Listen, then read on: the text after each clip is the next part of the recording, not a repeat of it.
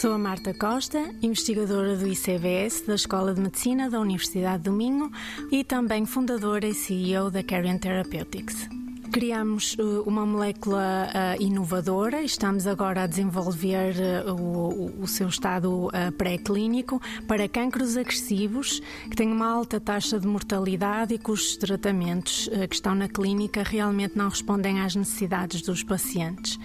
Esta nossa molécula que criamos em laboratório tem um perfil biológico muito, muito interessante.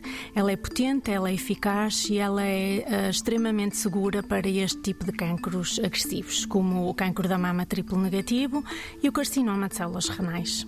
São cancros que normalmente já são detectados num estadio muito avançado da doença, progridem muito rapidamente, portanto, são mesmo muito agressivos uh, e os tratamentos que existem na clínica uh, não resolvem de todo uh, as necessidades que os pacientes têm, portanto, não funcionam muito bem.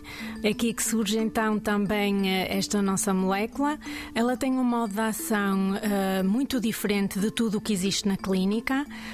Esta é a grande novidade e é este modo de ação que lhe confere esta especificidade para uh, as células do cancro e que faz com que ela também não seja prejudicial para o restante organismo saudável.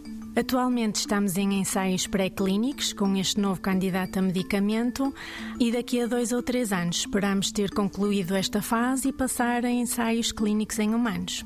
90 Segundos de Ciência é uma produção conjunta Antena 1, ITQB e FCSH da Universidade Nova de Lisboa, com o apoio da Fundação para a Ciência e a Tecnologia.